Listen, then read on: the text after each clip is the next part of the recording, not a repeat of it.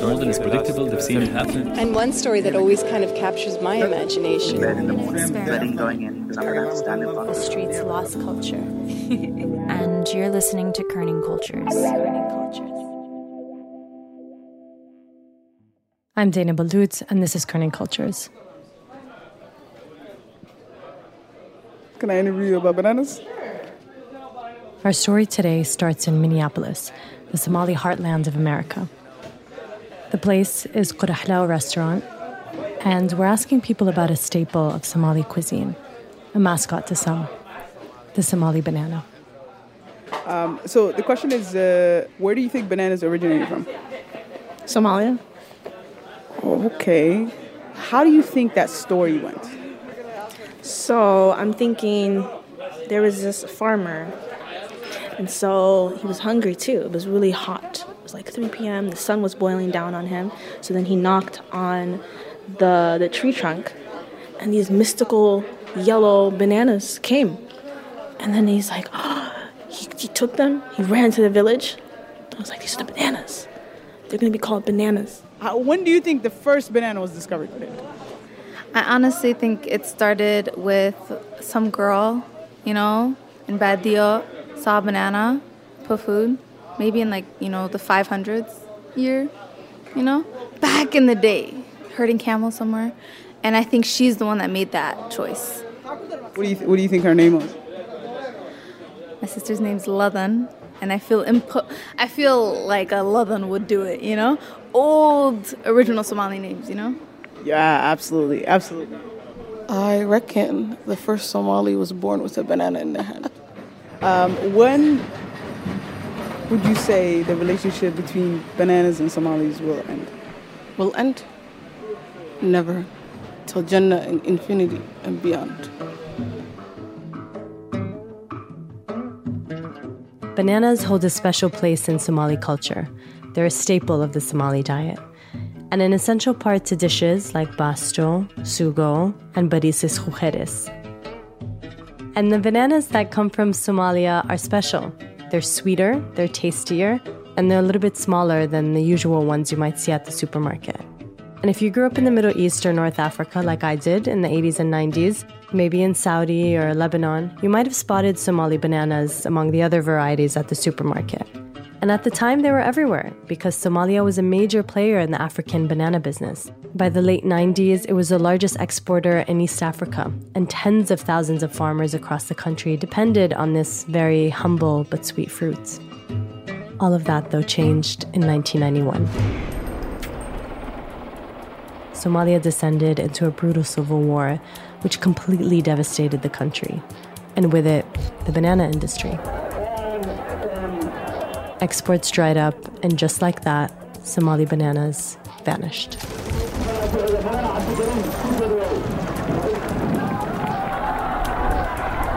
But not forever. The demand for bananas has never been higher. Traders now export it to countries in the Middle East. Within Somalia, the demand first for shipment bananas of the banana exports, which consist of two containers, was shipped to Saudi The Arabia. banana industry is making a profound comeback in Somalia after two decades of war devastated its leading Somalia is now a export. trusted exporter. I would like to urge all Somali farmers to increase their farming ability in order to meet for the new demand. Producers Nadeen Shaker and Sawsan Abdillahi came to the story after catching news headlines about a resurgence of Somali bananas. It had been years since they'd even seen or heard anything about this fruit. And so they decided to look further into it. Uh, and I texted you and I was like, hey, uh, this is what's happening.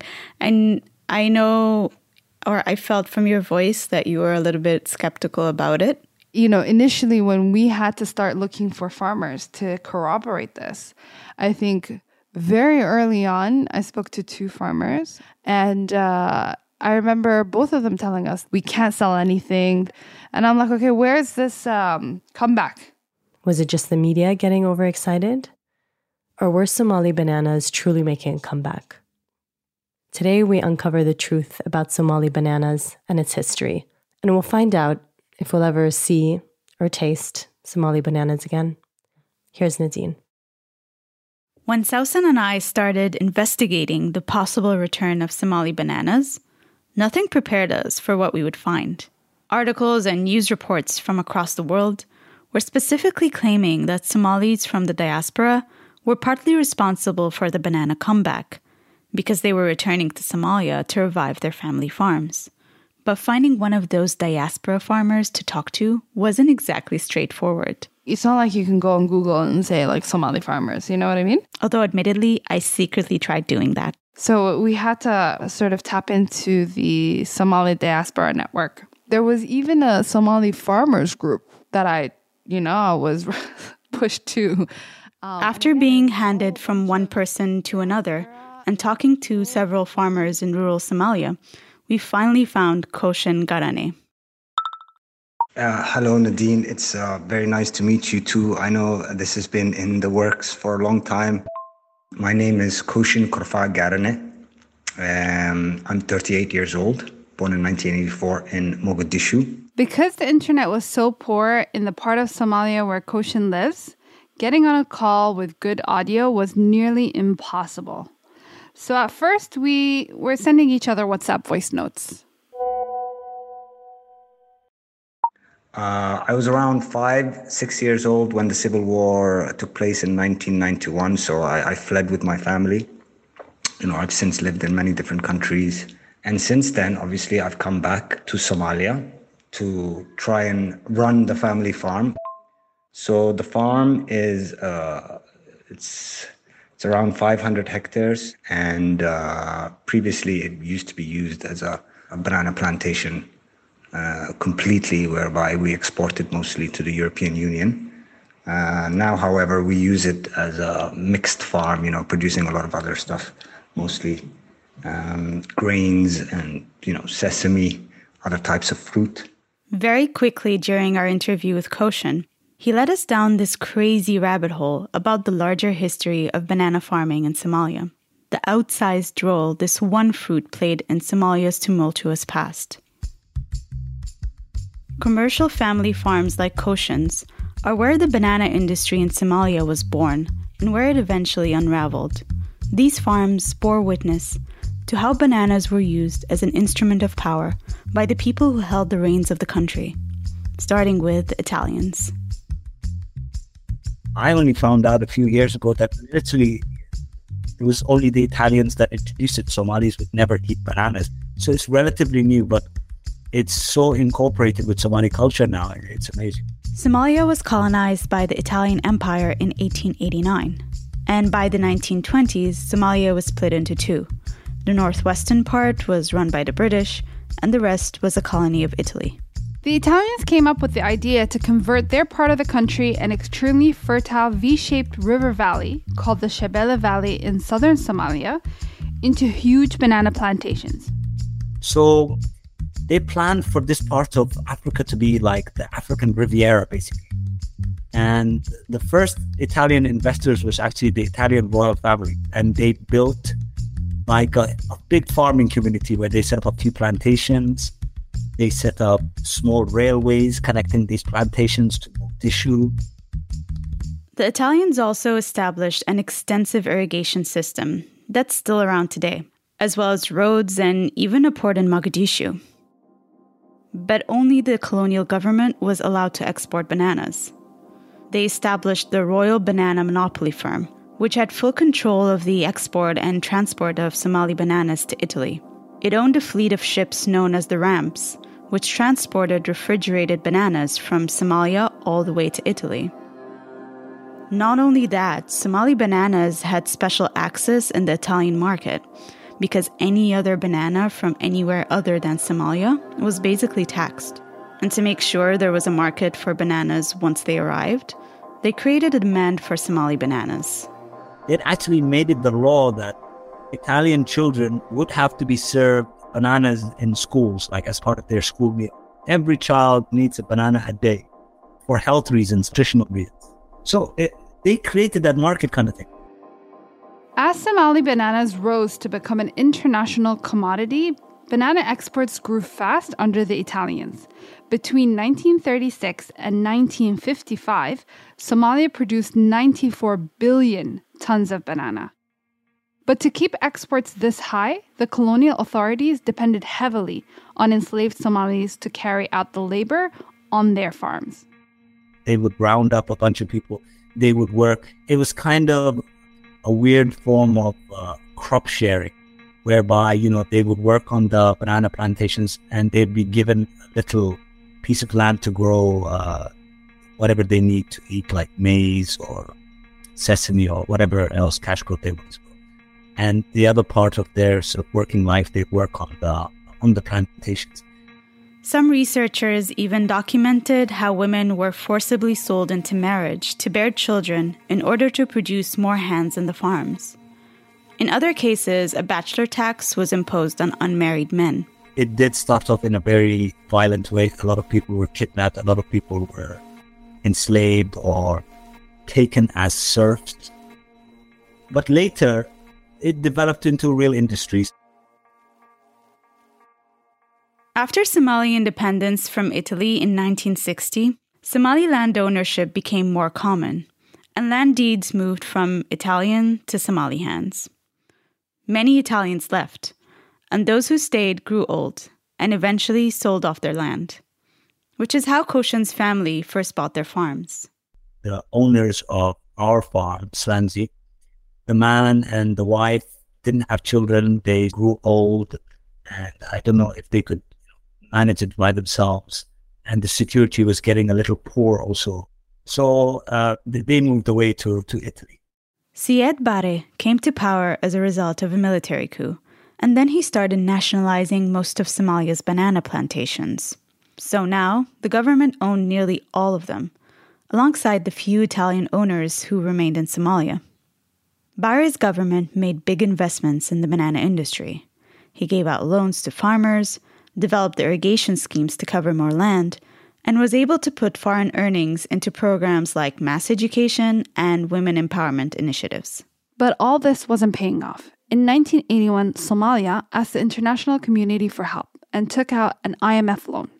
As part of the loan agreements, a new joint venture dubbed Somal Fruit was established. Under Somal Fruit, Somali plantation owners, alongside Italian investors, were given a bigger share in banana production and ownership. Koshin's dad made the most of this partnership. It was in my dad's generation that it really got to, you know, start big operations to export with Somali fruit. And this was when it was functioning at its most optimum, I would say. This was the heyday of the banana industry in Somalia. Banana exports to Italy and new markets in the Middle East reached their peak around the late 80s to the early 90s. In 1990 specifically, banana exports were higher than in any other year. Somalia was able to sell 75 billion tons of banana and make about $25 million in foreign earnings, making it one of the top exporters in the whole of Africa. But Somalia's economy was walking in an ever narrowing path. The intense focus on selling to foreign markets ultimately ended up creating a banana production culture entirely dependent on exports. On top of that, Somalis got a rather small piece of the banana pie.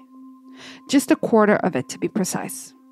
This export oriented model fell on its head when the Civil War hit in 1991 and the banana industry collapsed. In the early 1990s, the Somali Civil War had reduced the nation to a failed state.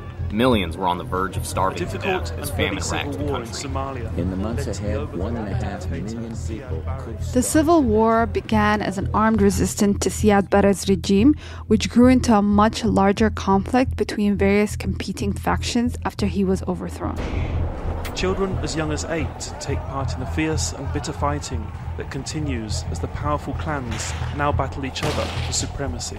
A poignant reminder of the failed US led United Nations mission to move a substantial American force into Somalia. American troops hoping to safeguard the delivery of food and medicine to help turn this crisis around. Operation So, what was happening after the fall of uh, Siad Barre was that the various uh, factions were vying for power. This is Raphael Njoku, a professor of African history and culture at Idaho State University. And they saw the uh, banana industry as a source of um, life wire. One of the generals who came to power to challenge the socialist president at the time was a man named Muhammad Farah Aidid. Farah Aidid was one of the warlords.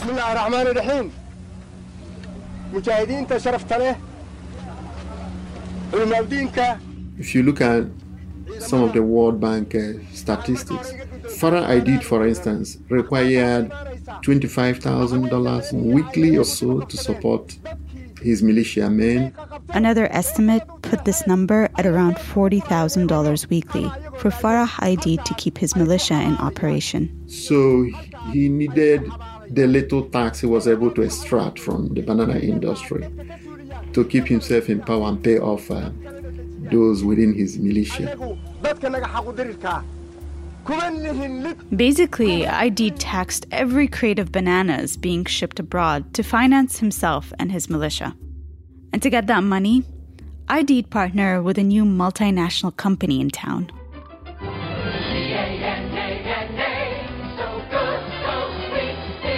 So, uh, have you heard of Dole?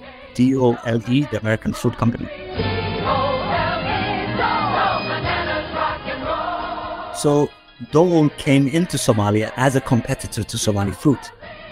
And this is how the banana war started.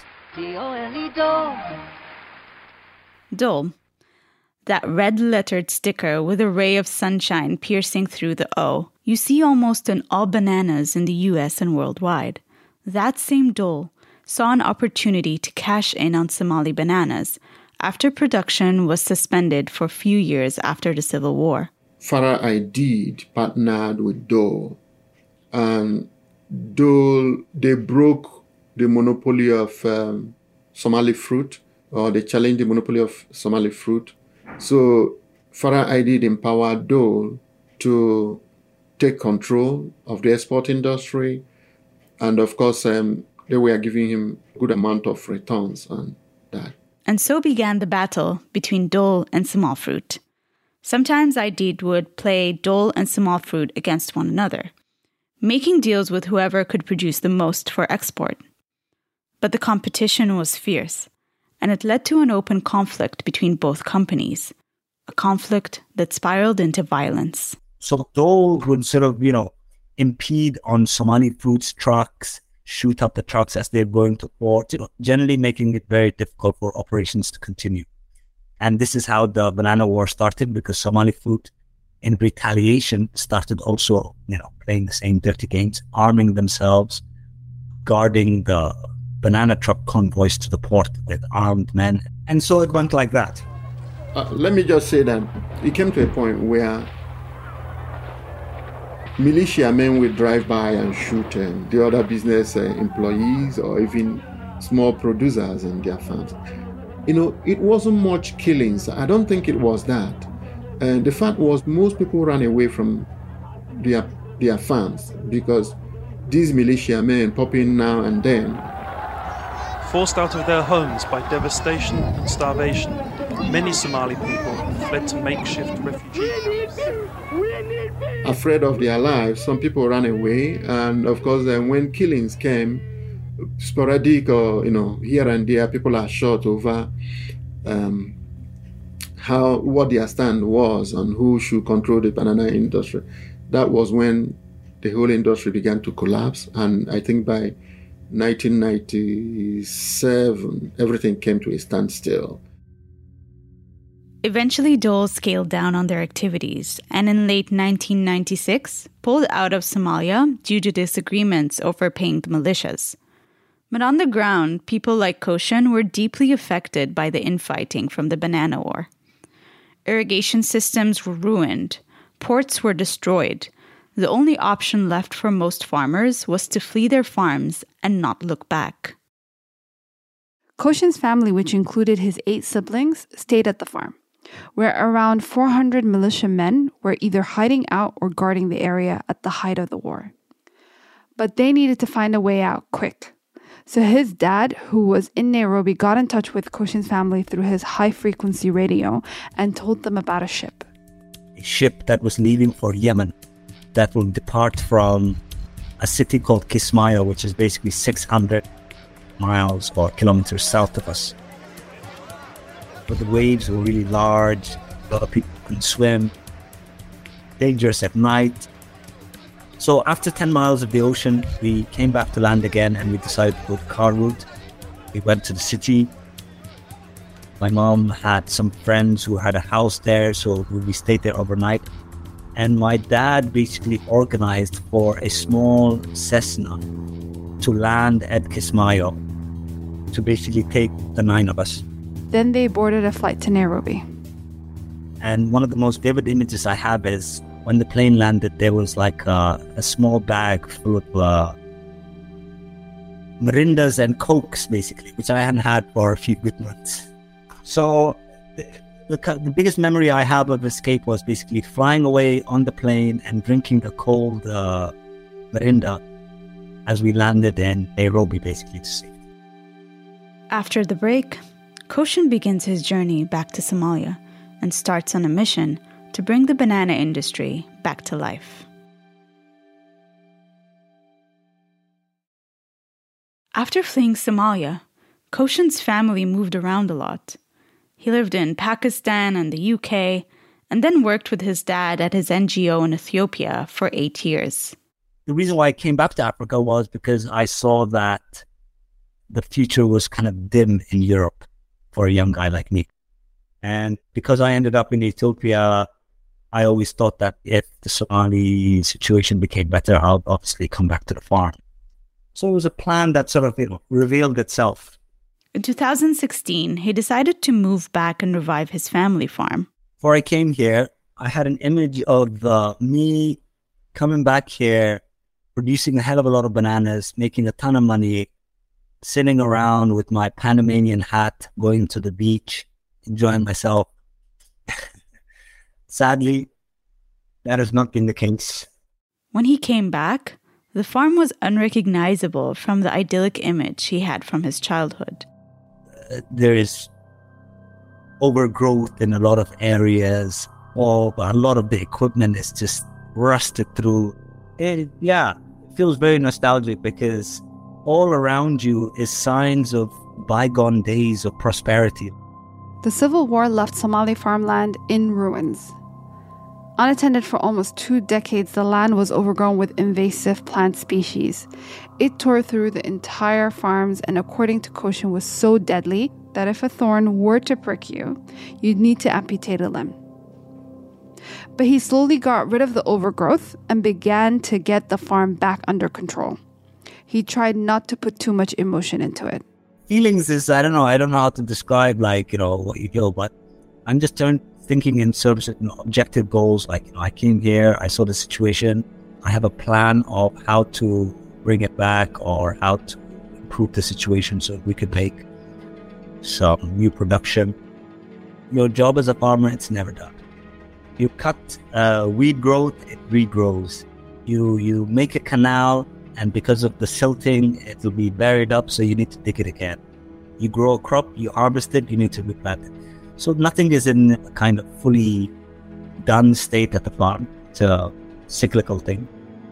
But things have not been easy for Koshin because of the economic and security situation in the country. He came back with a plan to revive his farm and perhaps start exporting some of the fruit he grew on it.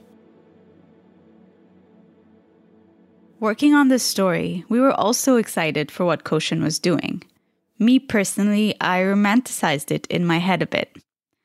Here is someone from the Somali diaspora returning to live off the land, while also helping to rebuild his country. It sounded exciting, so naturally we thought that he would be one of those farmers making a comeback. And I wanted to ask how much of the bananas actually make it to markets abroad? We don't export. No, we don't export now. So our production does not even cover the domestic demand. There's no talk of export because exports takes a lot of, you know, organization, linkages, working in lockstep. None of that exists. He told us that a group of NGOs tried pilot projects to export abroad, but they were just that one off pilot projects. No one was ready to finance the sector, which is in terrible need of infrastructure and equipment, a facelift to the port, and a redo of the roads. It would take billions of dollars of investments, if not more. Plus, they would need to find a way to evade the control of Al Shabaab, a militant group based in Somalia, who tax the food trucks passing their checkpoints on the roads. Koshin, what percentage are we talking? How much are they taking? It's a bunch of little stuff, but uh, when you add it up, I think it's upwards of 50%. You know, for example, so you'd be taxed on your produce, on the bananas itself. Then there would be a separate tax for the car going down a particular highway. Then there'd be a sales tax. With Al Shabaab forcing farmers to split their profits and the economy already in shambles, Koshin says farmers don't even produce enough bananas to cover domestic demand. On top of that, they don't have enough government support to help with upgrading equipment and infrastructure. We were surprised and frankly a little disappointed to find out that Somali bananas were in fact not making a comeback. To be sure, and to shake off our denialism, we posed this question to Dr. Hussein Haji, a banana tissue plant breeder and the executive director of Somali Agriculture Technical Group, which is working to research innovative solutions in the Somali agriculture sector. Um, do you think Somali bananas are making a comeback? Well, I think sometimes um, this um, there's some exaggeration into that. Uh, the, the people like to for the banana to come back, Somali banana, and we like too. But there's a reality on the ground that uh, this would not happen shortly or, or, or in, in, a very short period of time. The country is not yet ready for banana export. There were so many attempts since the civil unrest until now, but it has not happened yet. Having said that, doesn't mean that it will not happen. The potential is there. Dr. Haji says that there were some obstacles getting in the way of ripe banana exports. And if they were removed, Somalia could truly make a comeback. Lack of security and infrastructure were two of the most important ones. Others included the high cost of banana production in Somalia because of the immense resources put into irrigating banana trees and not having available banana packing stations. So it's something that can be worked out and uh, and it can be brought back, but it needs uh, uh, all stakeholders coming together, like the financial institutions, uh, the commercial farmers, uh, the investors who will be interested for banana export, uh, the banks to support the banana farmers, and the technology also. Technologies such as the one Dr. Haji and his group have been developing themselves. And among the technologies that um, we have been testing for many years includes the tissue culture. Tissue culture is basically a type of cloning. So basically, what you do is you take a small tissue from banana and you multiply it in the lab and uh, from one plant, maybe you multiply it to a thousand or two thousand plants in the laboratory. Using tissue culture technology would streamline the production process, making it less labor intensive, less resource intensive, but friendlier on the environment. And whereas the way bananas have been grown for centuries in Somalia was destructive, this could be a more sustainable way of doing it, a process that could contribute to the rebirth of Somali bananas. So what is happening now? In fact, we're getting some orders from different parts of Somalia. In fact, last week we shipped 2,000 plants of tissue culture to Hargeisa for a farmer who is interested to start banana plantation in, in, in Hargeisa, in Somaliland. So it's, it's, it's getting uh, momentum and uh, farmers are realizing the need for the tissue culture plants. So I hope that in the future, when the banana business comes back, all the things will uh, be something that will support and help farmers uh, get a clean plant in the field. Dr. Haji and his team believe that when the security situation improves in Somalia, everything will fall into place. But until that day comes, they're determined to push ahead themselves. You cannot just sit back and say that, okay, I'm going to wait for the security uh, to come. So we have decided that we'll do this work with or without security. So no matter what, because we wanted to make these changes, and uh, and the time is clicking, and you cannot just wait. I, I think the Somali community are very resilient. Uh, the business community are resilient, farmers as well. So they want to have a life. They want to live uh, despite the, the difficulties. And I can guarantee you one thing: if the country's security is uh, established, a lot of investment will be there available for the country. When the time comes, perhaps the true comeback won't take the same shape as the banana industry of the 19th and 20th centuries through a mass export model, but maybe it'll take a different shape, in which farms like Koshin's will have a big role to play. But for now, he finds it hard to see the silver lining when he can barely keep his farm running. I'm barely breaking even, but it's about survival. It's about maintaining the property as it is so that if there is a change in the political security circumstances that we may be able to get back to normal.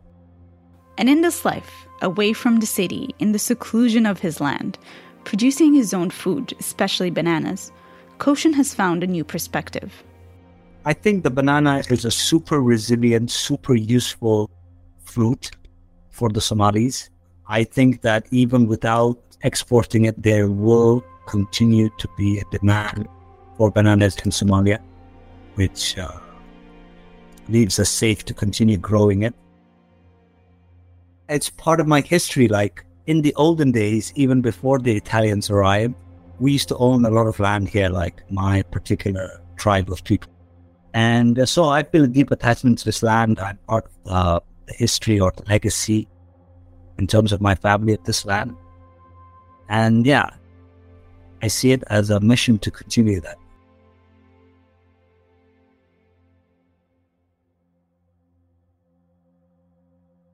So now that we're almost done with our story, um, how do you reflect back on our whole experience? I don't know. I'm ne- I'm never gonna look at bananas the same way after after this experience. I feel like I'm definitely gonna look at bananas in a whole new light.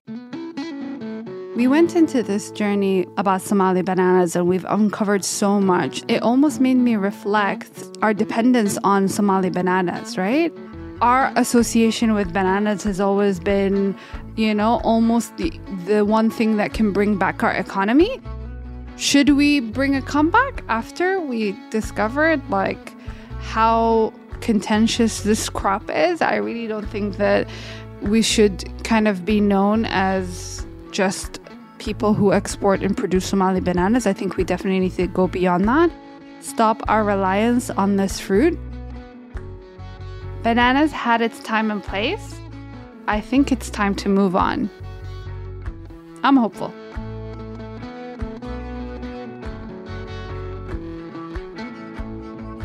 This episode was produced by Nadeen Shaker and Sawsan Abdillahi.